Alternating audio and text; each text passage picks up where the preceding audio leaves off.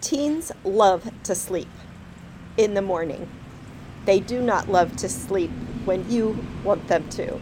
There's a disconnect between teen sleep needs and modern culture. And yet, teen sleep is as important as it was for our toddlers. Join us for our guest to talk all about teens and getting some sleep. When you need mealtime inspiration, it's worth shopping Kroger, where you'll find over 30,000 mouthwatering choices that excite your inner foodie. And no matter what tasty choice you make, you'll enjoy our everyday low prices, plus extra ways to save, like digital coupons worth over $600 each week. You can also save up to $1 off per gallon at the pump with fuel points. More savings and more inspiring flavors make shopping Kroger worth it every time. Kroger, fresh for everyone. Fuel restrictions apply. This is the On Boys Parenting Podcast. I'm your co host, Janet Allison of boysalive.com, along with Jennifer L.W. Fink of buildingboys.net. We appreciate you for being our listeners and we appreciate you for supporting our sponsors. I get to talk to Janet every week and share with her some of my boy raising frustrations and get encouragement and input. And now, listeners, you can too. Her Decoding Your Boy program includes monthly support, and the themes are everything that you are worried about school and homework, screen time and video games, siblings, the importance of dad. Janet, you've got everything here. You know, I've been listening to parents for what, 20 years now, and things center around a theme and we know that there's always the boy development questions and the boy communication questions but wrapping them around a theme actually enables us to get our heads around it. So decoding your boy is a monthly program. You can join anytime throughout the year and we get on zoom together. You are live with me. This is not recorded videos it's not a course. This is what's going on for you right now? What are your questions? I'm going to be answering them. We're going to be doing some coaching together. It is on the spot real time with me live. I want you to be able to forge that deeper relationship with him that you have long desired and that you all deserve to have. So go to boysalive.com slash decode no matter what time of the year you're hearing this, you are welcome. You can join us. We meet on the 1st and 15th of every month. Decoding your boy, less whining, more connecting. Isn't that what we all want, Jen? It's what I want. Boysalive.com slash decode. And I can't wait to see you there. Does your little one refuse to wear socks? You know, some kids are sensitive to that seam across the toe. Meltdowns, anyone? Or maybe they have skin sensitivities like eczema that makes wearing socks super uncomfortable. So imagine socks without the seam and socks and PJs and boxer briefs that are made of the softest cotton and merino wool. That's Q for Quinn this mama started her company because her child had eczema and other skin sensitivities.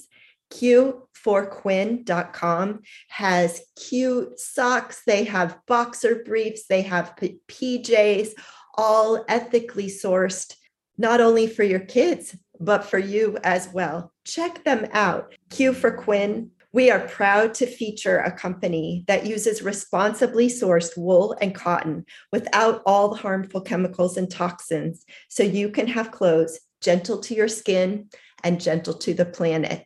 Q4Quinn.com. Use the On Boys coupon code for 10% off your order. That is the letter Q, F O R Q-U-I-N-N dot com. Use the On Boys coupon code for 10% off, and uh, you'll be rocking those socks before you know it.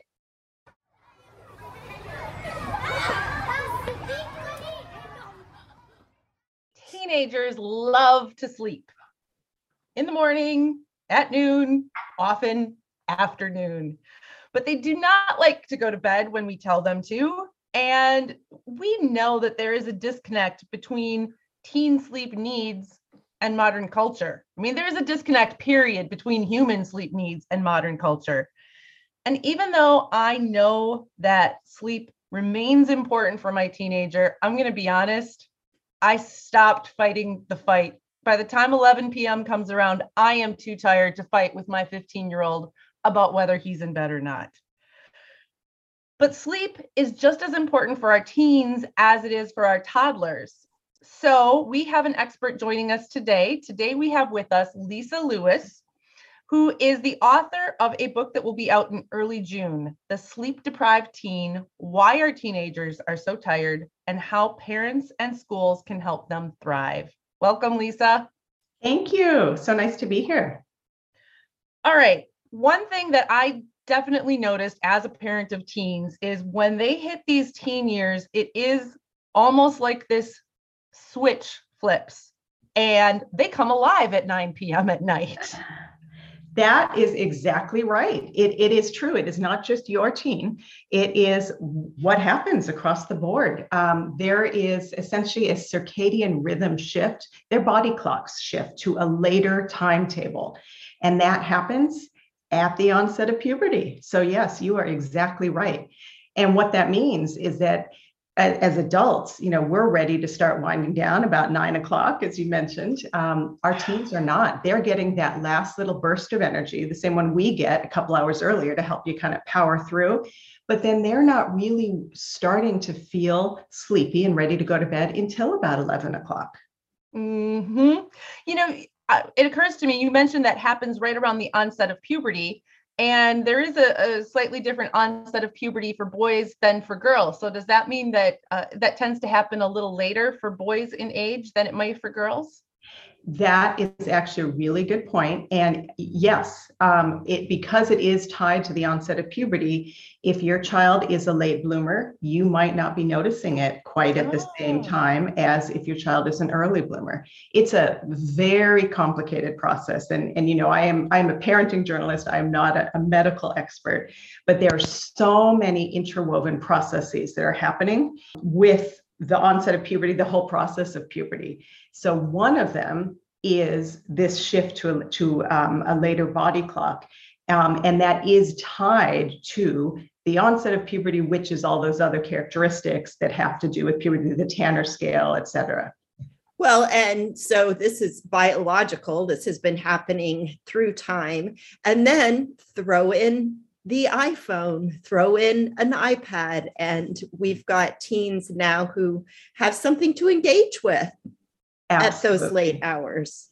Absolutely. And they have more schoolwork too. I mean, I know when I look back, and my God, it makes me feel old to think back on, you know, when I was your age, but it's true when I was in high school, and this was, you know, quite a while ago, I certainly was a, a diligent student. I worked hard, I took advanced classes, but the overall workload and the expectations were just different than what they are mm-hmm. today. So I think mm-hmm. we need to acknowledge that too, just mm-hmm. the expectations of you know what our teens are supposed to be doing just to to excel or you know keep up academically those really have ratcheted up too so there's a number of factors that go into um, the, the time demands that they have. So mm-hmm. this is where I feel really frustrated as a parent because on the one hand, this is a biological thing, you know, as Janet said, that's you know been happening to humans for probably millennia. I can't affect that. I can't change that. I can't independently change our modern culture.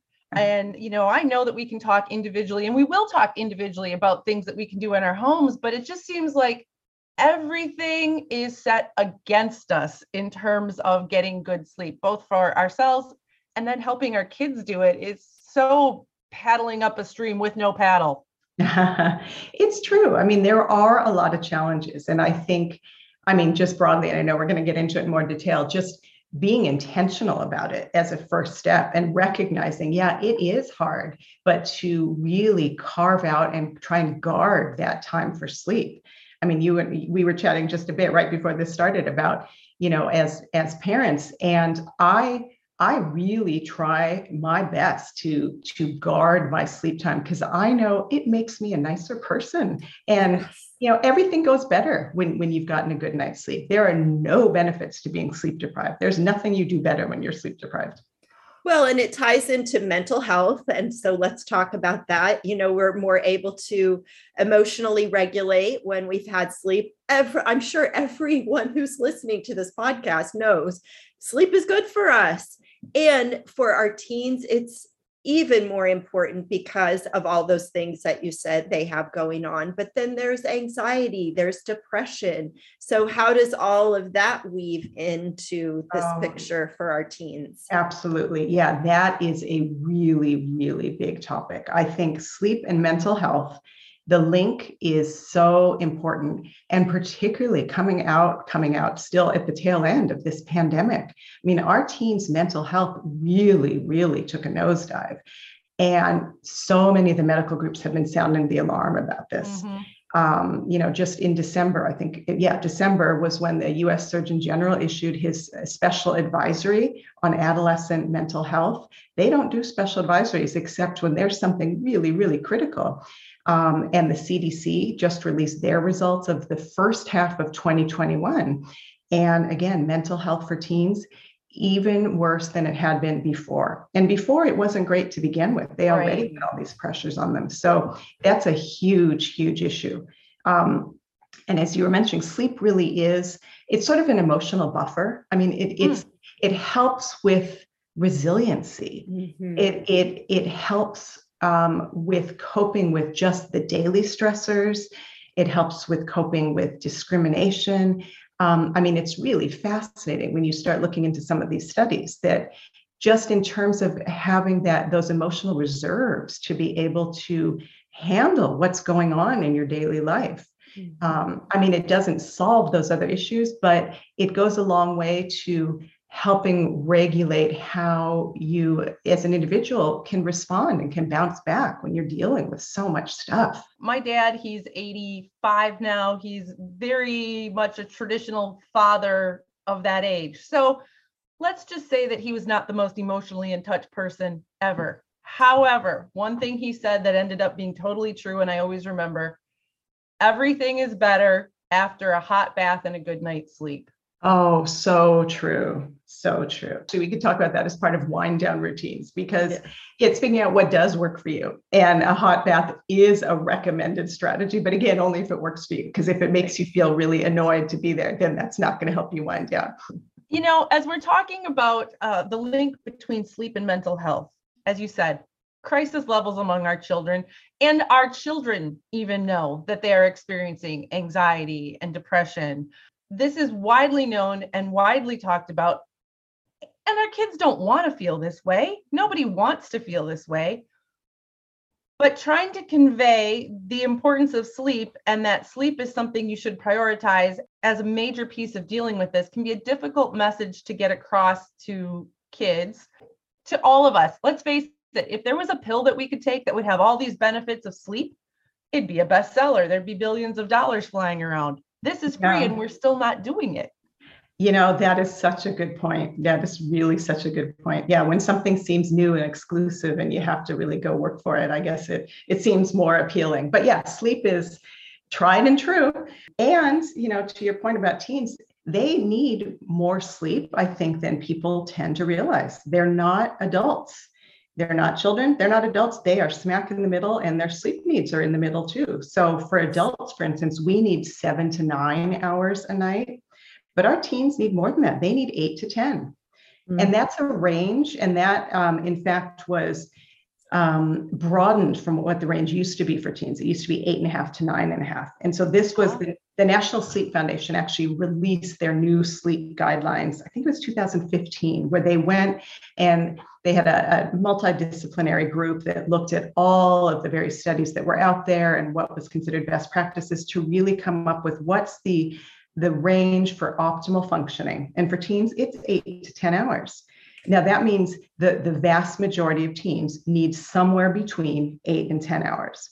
Some of them are going to fall, you know, a, a, little below that in terms of what they really truly need, and some are going to fall a little bit above that. Mm-hmm. And then when you mm-hmm. think also eight to ten hours, that doesn't mean oh well if i'm getting seven and three quarters i'm close to eight i must be doing well well maybe you're actually someone who really needed close to that 10 mm-hmm. in which mm-hmm. case that's a huge sleep gap every single night so i think just starting with that and and helping well helping parents understand and also helping teens understand you really need eight to 10 hours for optimal functioning. And i think that is probably more than people might might assume or they sort of assume oh well i'm certainly someone who doesn't have to have 10 but maybe you do. And it's not a sign of weakness to say you need sleep to mm-hmm. function well. You don't get any prize for getting by on less sleep you know you right. don't train yourself to be better at it. You just are able to manage getting through your day with less sleep.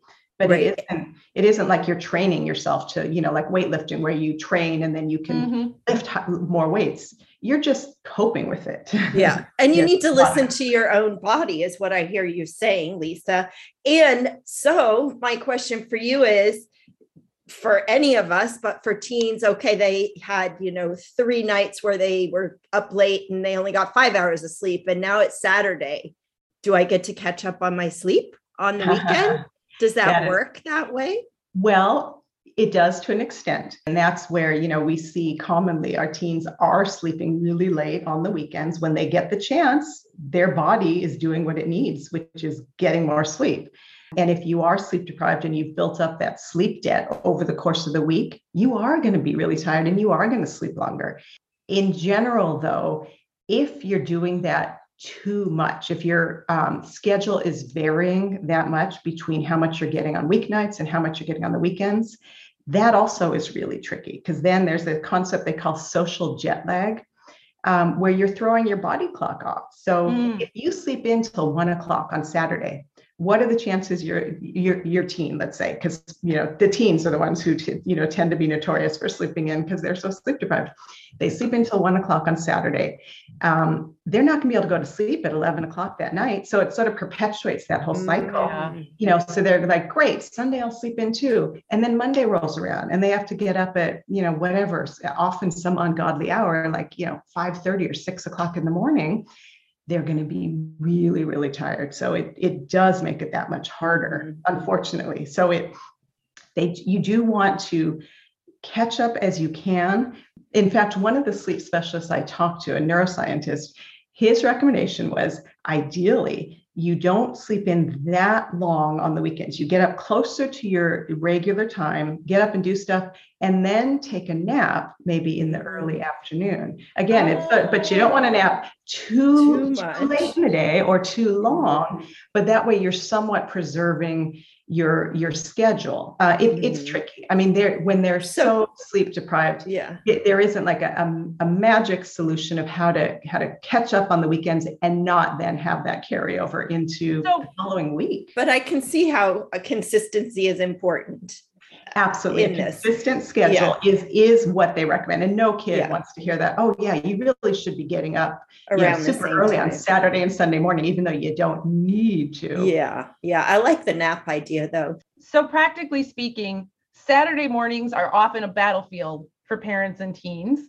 Um, there are parents who partly because we have to be up and doing things it drives us crazy that our kids still in bed and there are parents who are like they're being lazy. I got to get them up out of bed.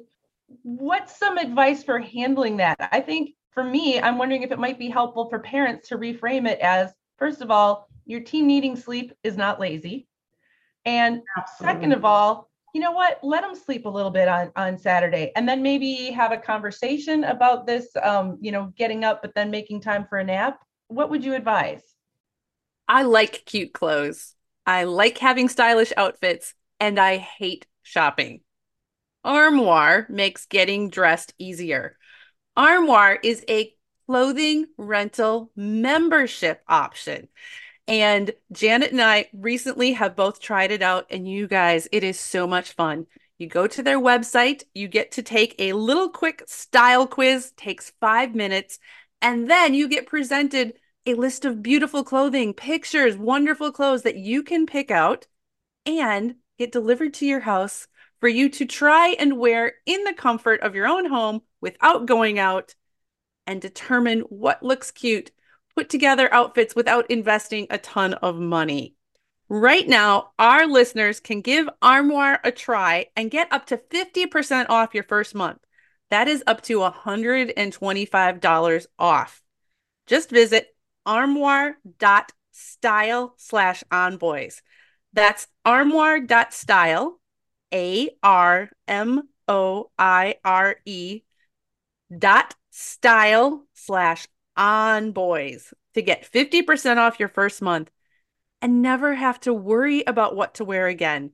Try Armoire today. One of the most challenging things about being a woman at midlife is realizing how little people understand about perimenopause and menopause, Janet. I just had a conversation with my sister about that this weekend. She is 10 years younger than me. So I'm 51, she's 41, and she went to ask her healthcare provider, Hey, can you provide me some information? And she got information, but she was frustrated by how incomplete it seems, how little we know, and how for way too many people, the answer seems to be, Yep, that's the way it is. Deal with it. Mm-hmm. Deal with it. And not only are our mamas out there having to deal with perimenopause, likely at this age, but many of our moms are dealing with their sons entering or in puberty, which is kind of nature's irony, which is oof. Cruel joke, Janet. Cruel joke. Cruel joke. Thankfully, thankfully, Increasingly, there are those who are recognizing that women need and deserve competent care and treatment for perimenopause and menopausal symptoms. And we know that can still be harder to access than it should be, which is why we have partnered with Winona. Winona helps women who are dealing with menopause or perimenopause. Winona is a collection of OBGYN health professionals who believe that your symptoms are important, real, and deserve to be taken seriously. It's telehealth. You can access care from your home when it is convenient for you. Visit bywinona.com today to start your free visit. With free US shipping and the ability to pause or cancel at any time, your path to wellness has zero obligations. Use the code ONBOYS at bywinona.com for 25% off your first order. That's B-Y-W-I-N-O-N-A dot com slash onboys. Winona, menopause care made easy. I think that makes a lot of sense. I think recognizing that they're sleeping in because they're tired, not because they're lazy, that is such a key point. And that gets back to recognize that teens need eight to 10 hours a night. And so if you know that they're regularly getting more like six or seven, you know, closer to six, you know, unfortunately, in many cases, they are yeah. sleep deprived. So you know a, a little um, a little kindness towards our teens. And i admit it's hard to do because you know as adults and you know i always have a mental to-do list of things that i should be doing and you know and you, you want them up and helping but they they are really exhausted. I mean be, and and especially getting back to the whole mental health piece like being a teen right now is really hard. Being yeah. a teen has always been a massive transition phase.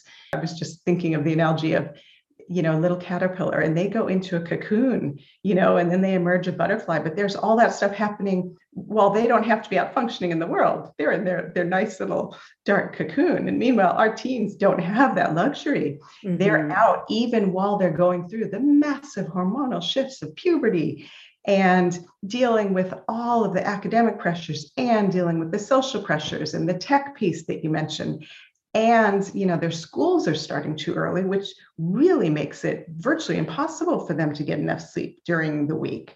So yes. it's a lot. It yeah. really is. So there's two two two directions i want to go here because i want to ask you about in the us we are going to be we set our clocks forward and back spring and fall.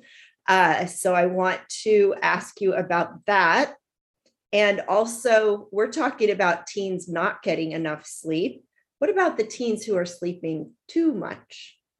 So that's interesting. Um, yes, it is absolutely possible, um, and particularly getting back to the mental health piece and depression. Um, again, I'm not a medical expert, so I just want to make sure that, that your, your listeners know that. But in general, if your teen is regularly sleeping far more than 10 hours, that's probably, and if you are also seeing other of the, the types of symptoms having that go along with depression, you know, pay attention to that Mm-hmm. and probably something to raise with your healthcare provider. Mm-hmm. Um, there can also be cases where there are sleep disorders, things like restless leg syndrome or sleep apnea. But the one that immediately springs to mind in a case like that is, you know, there may be other mental health issues going on. And so that's where I would say really just look at it in terms of the full picture and probably consult your healthcare provider. I mean, that's that's not a bad step to take at all if mm you're concerned. Yeah, mm yeah. Yeah. So, what about this time change and how it relates to our teens and school start time and yeah new proposed legislation to maybe you know stick to i think they were proposing sticking to daylight savings time yes right? yes in fact and i just i wrote an op-ed about that a couple weeks ago in the la times. So in general the whole idea of switching twice a year is something that really is a pain everyone you know is annoyed about it every time when it happens. I mean it, it is as i wrote it is like clockwork. Everyone you know, complains about it you know twice a year. It upends your schedule. Um, it is harder certainly for our bodies when we switch to daylight savings time because the clocks move forward but our body clock does not you know just because you switch the time on the on the clock doesn't mean that your body clock switches that's mm. the whole thing jet lag you know just because you've traveled to another time zone doesn't mean your body has immediately adjusted right. that takes time and so every single year in the spring when we switch our, our external clocks there's an increase in car crashes on the road because people are sleeping when they're out there driving. I mean, there, there are risks, there are other health risks associated with it. So this time around, and, and I thought it was really telling that the um, the discussion that took place about it, which was really rushed, happened the very week, like two days after we switched our clocks in the spring. And at that point, it, it seems great. You're like, oh, look at this. You know, it, there's there's we're we're trying to what was it, the Sunshine Protection Act.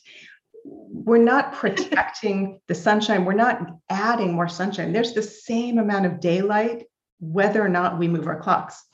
There's more daylight in the summer months because that has to do with the, the orbit of you know the earth around the sun so that's the key piece that i think was sort of lost in in um, that very quick discussion that happened is what does that really mean then in the fall when we move our clocks um, back to standard time every year in when is that now? November. That means that all of a sudden it it is correspondingly one hour lighter in the morning.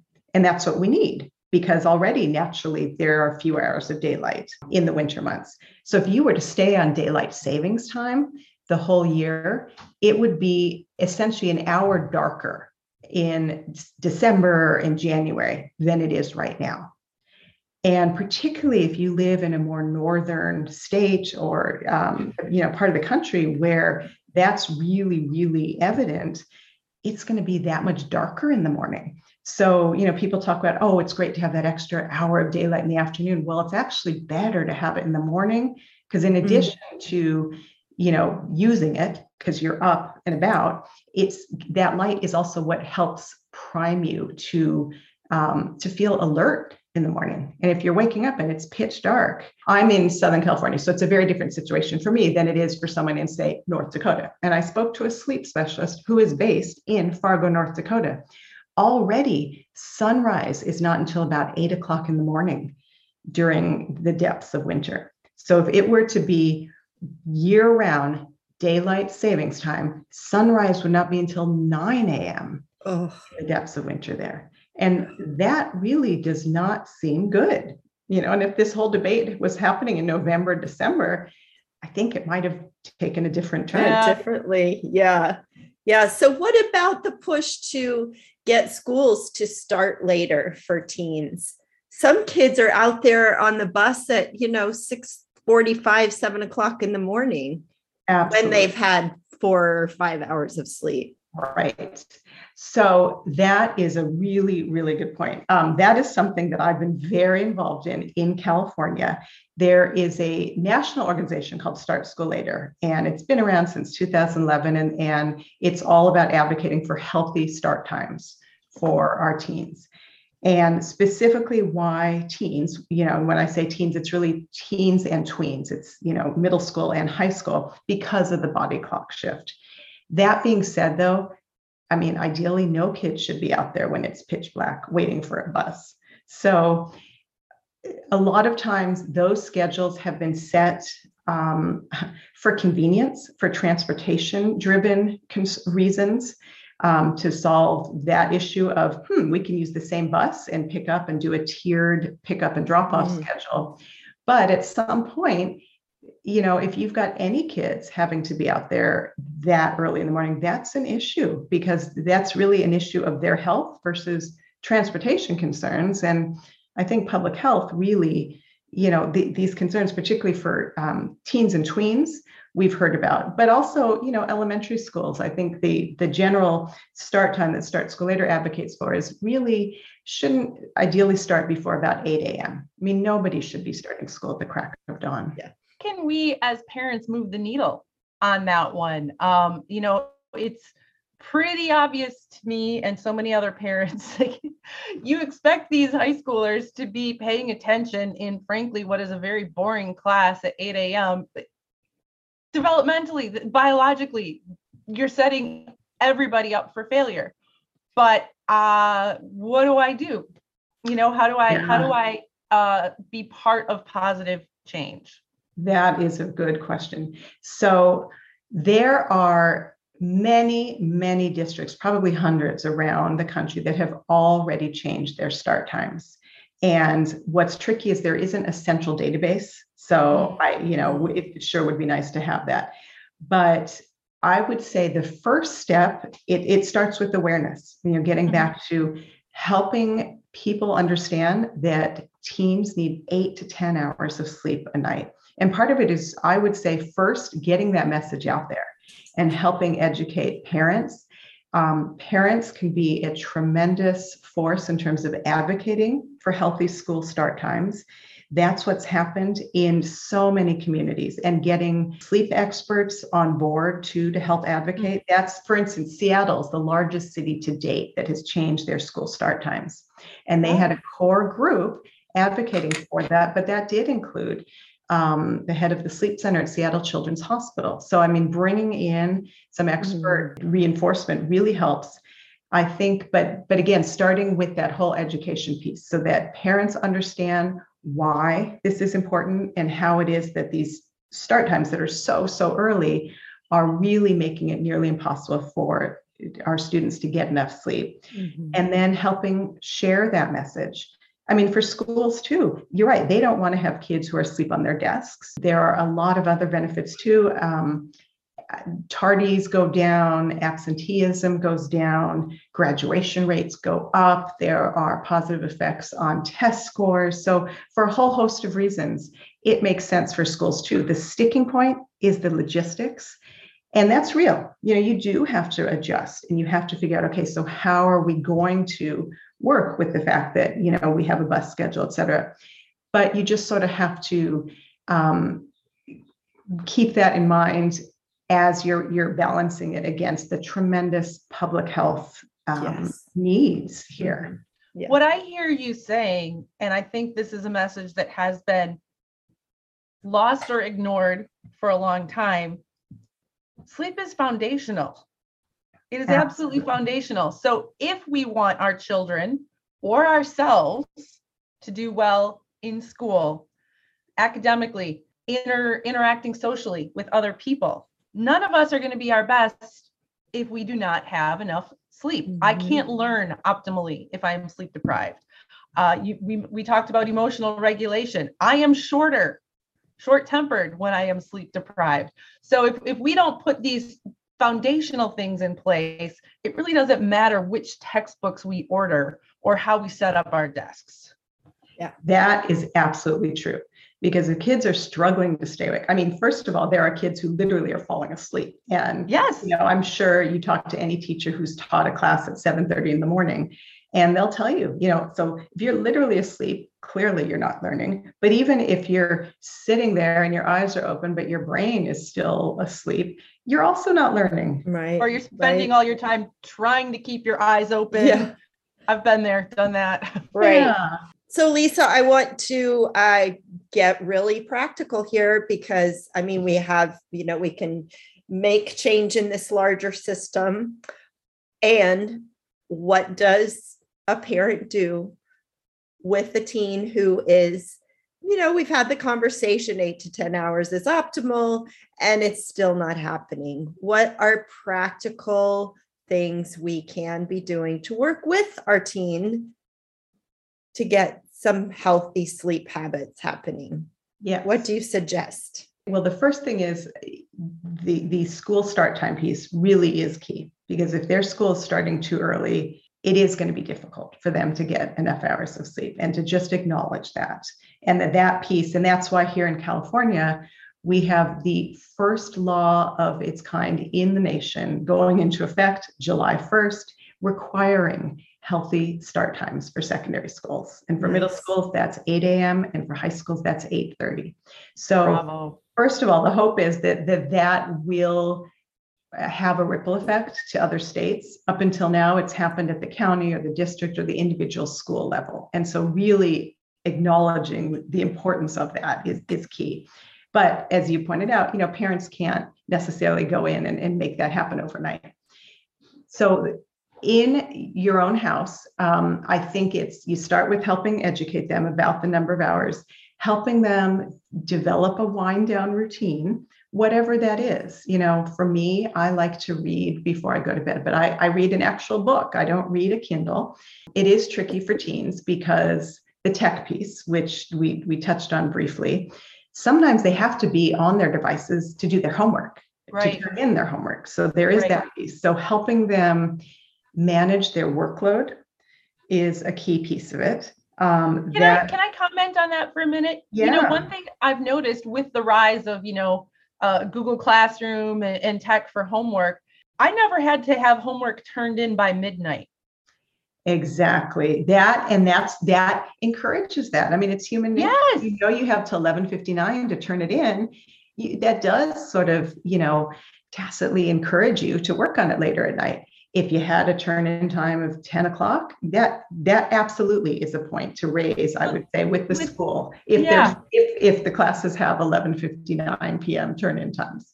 So thank you for that. I never considered that before but i know my kids have dealt with that and of course that's going to feed into it. Absolutely. Hmm. so there's that piece where they you know sort of have to be on tech because because of the work they're they're doing and you know their homework and turning it in some parents will sort of set a no tech after a certain time at night. You know, if you can have a family rule of, say, charging your phones in a central location, um, something like that goes a long way. Also, that being a family rule, I think, is also a key piece of it because it, you have to sort of show that that you too, as an adult, are following those same tech rules and that you know that you value your sleep and you yes. kind of share that with your teen and you let them understand you know this is these are the things that i do you know so that i'm not on my device too late at night. You know these are things that i do to help myself wind down so that you're not just asking them to go do something. They're seeing that, that they're seeing you live that uh, as well. So i would say those certainly help making sure the room is really dark for sleep really helps. Um, same thing in the morning, then, you know, if they are having trouble getting up, bright light first thing in the morning is really key because that's what help prompt, helps prompt us to feel alert. It's the same thing when you hear about blue light from tech devices, which is one aspect of tech. I mean, there's also the interactive aspect. There's so right. much we could talk about tech, but at night, that blue light is um, having an alerting effect that you don't want. But in the morning, that blue light that's part of the light spectrum is helping you feel more alert. So sunlight is great. If you don't have sunlight, turn on all the bright lights. So it's also what you can do like in the morning to help right when you get up. I don't think we've ever had a parent really tell us mornings with my teenager are so delightful. He's so easy to get out of bed. I mean, Janet, is that a complaint that you're do you hear that from Haven't heard that one. Haven't heard that one. you know, it's more likely to be a battlefield in every household. How do I get this kid out of bed and moving in the morning? So what you're saying is uh the more light in the house, the better at that point. Yeah, turning on the lights in the morning absolutely helps. And, you know, but on the back end, helping them ideally get to sleep at a reasonable time. Yeah. And a reasonable time is not going to be 9:30 because they're not, even if they were to get in bed at that point, chances are they're not going to fall asleep. But you know, if it's closer to 11 o'clock at night, then 1 a.m., that certainly helps. Mhm. Um, you know, they can't, if their school starts at whatever time their school starts at is pretty much dictating what time they have to get up in the morning. So that's absolutely a piece that has to change. But in the meantime, what you can help affect is the bedtime within reason. And that is why it's also looking at the overall workload, looking at the number of classes they're taking, looking Mm. at the number of other activities they're involved in. You know, at some point, if if you're overscheduled, there's so much that you're trying to get through every day that it makes it really hard to to say, okay, I'm done for the day and now I can go to sleep. Yeah. And going back to foundation, ultimately for your child's long-term physical and mental health, it will be better to be well rested than to have padded your resume with extracurriculars and AP classes. Absolutely. There's another piece that I was really, really glad to see, which is so many colleges and universities uh, temporarily paused or did away with the SAT and the ACT. Um, because, you know, you look at that, the prep classes a lot of kids take, that's yet another thing that gets added to their schedules. Mhm. So, Often on Saturday mornings. Oh, yeah.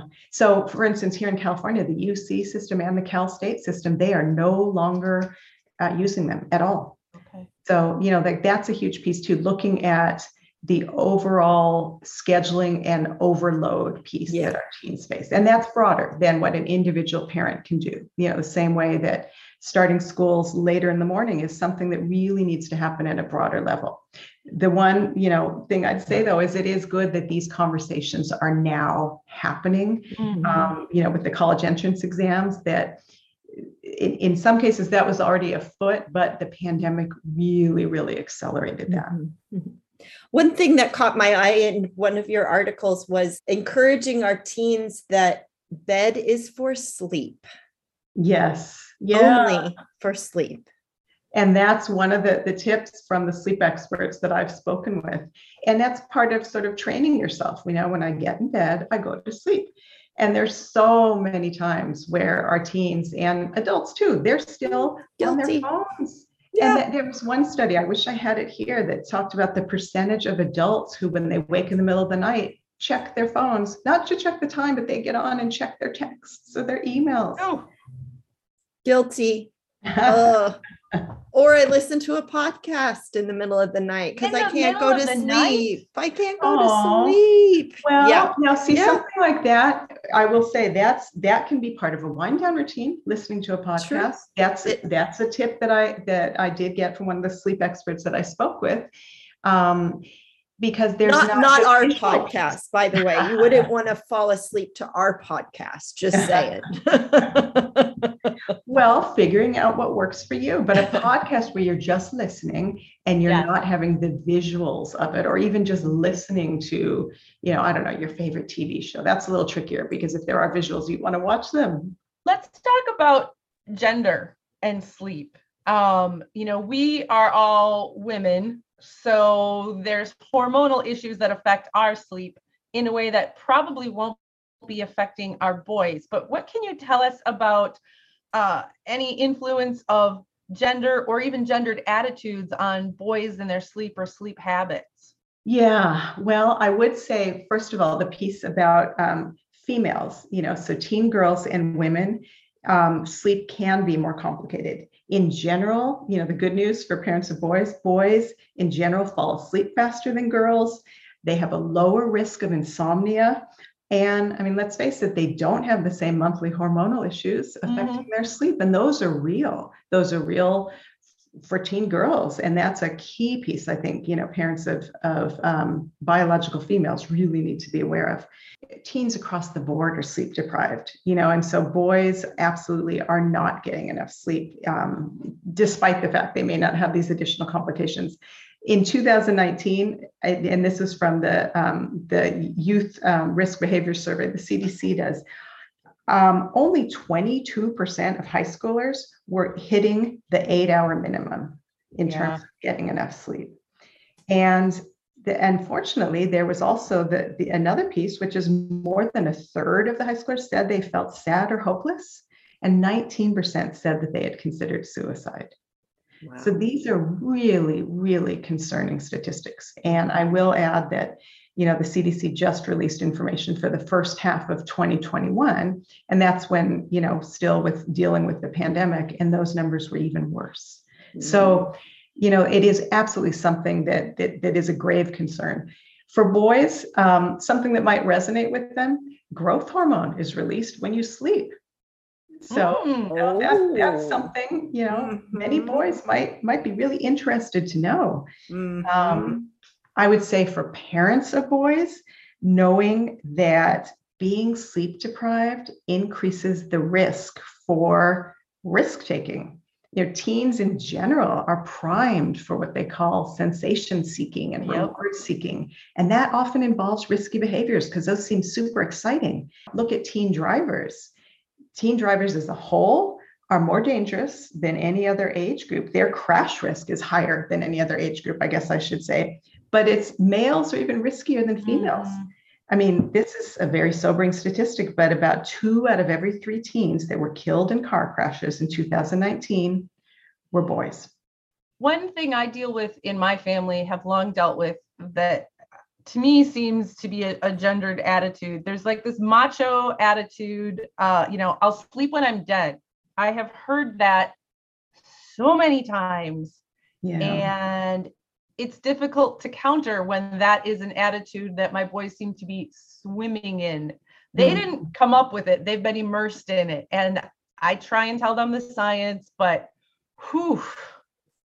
It's tricky. I would say teens in general aren't necessarily predisposed to hang on our every word of advice.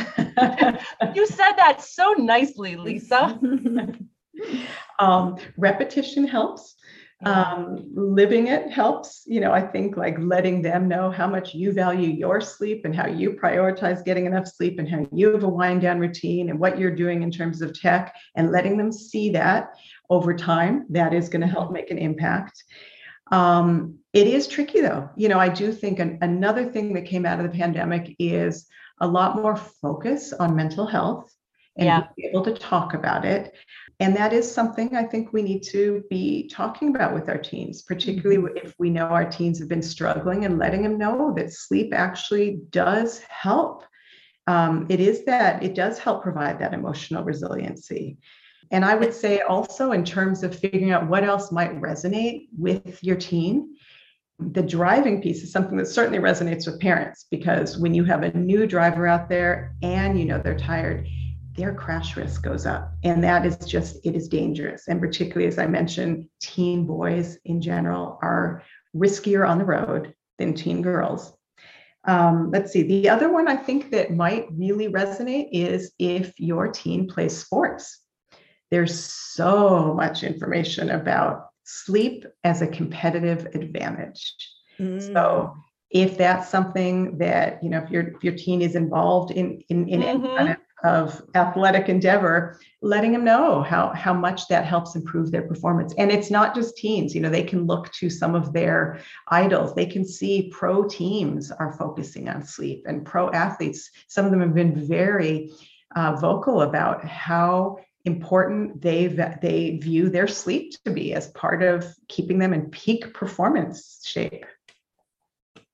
Parents, this is a conversation that you can have in your family and work on over a period of time. If your teen is currently getting, you know, six hours of sleep a night, do not think that by next week, no matter which interventions you set up, your teen is going to be getting the eight to 10 hours of sleep. it takes time to develop new habits and to learn new ways of being, but the effort is so worth it, Lisa.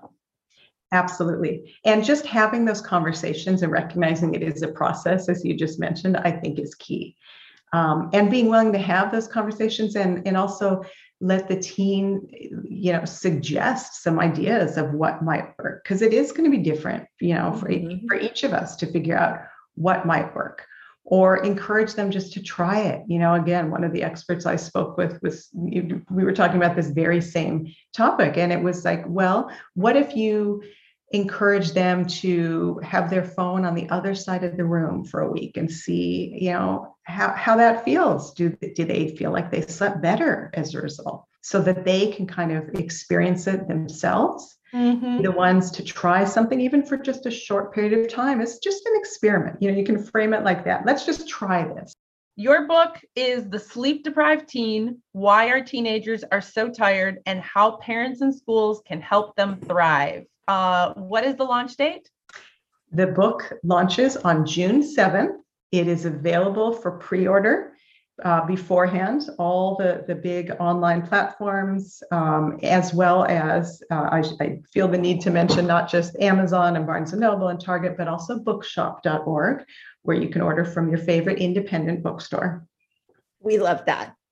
Thank you so much for joining us today. I'm really looking forward to this book getting out there in the world and inspiring conversations and change. Thank you. Thank you so much for having me. It's great to talk to you. There is just so much going on for our kids, isn't there? Including sleep and the time that school starts. If you are a boy champion, if you want to be a boy champion and you want to understand boys even more, join me for my year long group coaching program called Decoding Your Boys Less Yelling, More Connecting more connection. Isn't that what we all want? And isn't that what our kids deserve? You can find out more about this very hands on program. We meet live twice every month. Find out more at boysalive.com slash decode. And don't forget, comfy socks, jammies, briefs, q4quinn.com. q4quinn.com. Use the On Boys coupon code Thanks for being with us. We appreciate you, our listeners, so very, very much. I am Janet Allison of boysalive.com with my lovely co host, Jennifer L.W. Fink of buildingboys.net.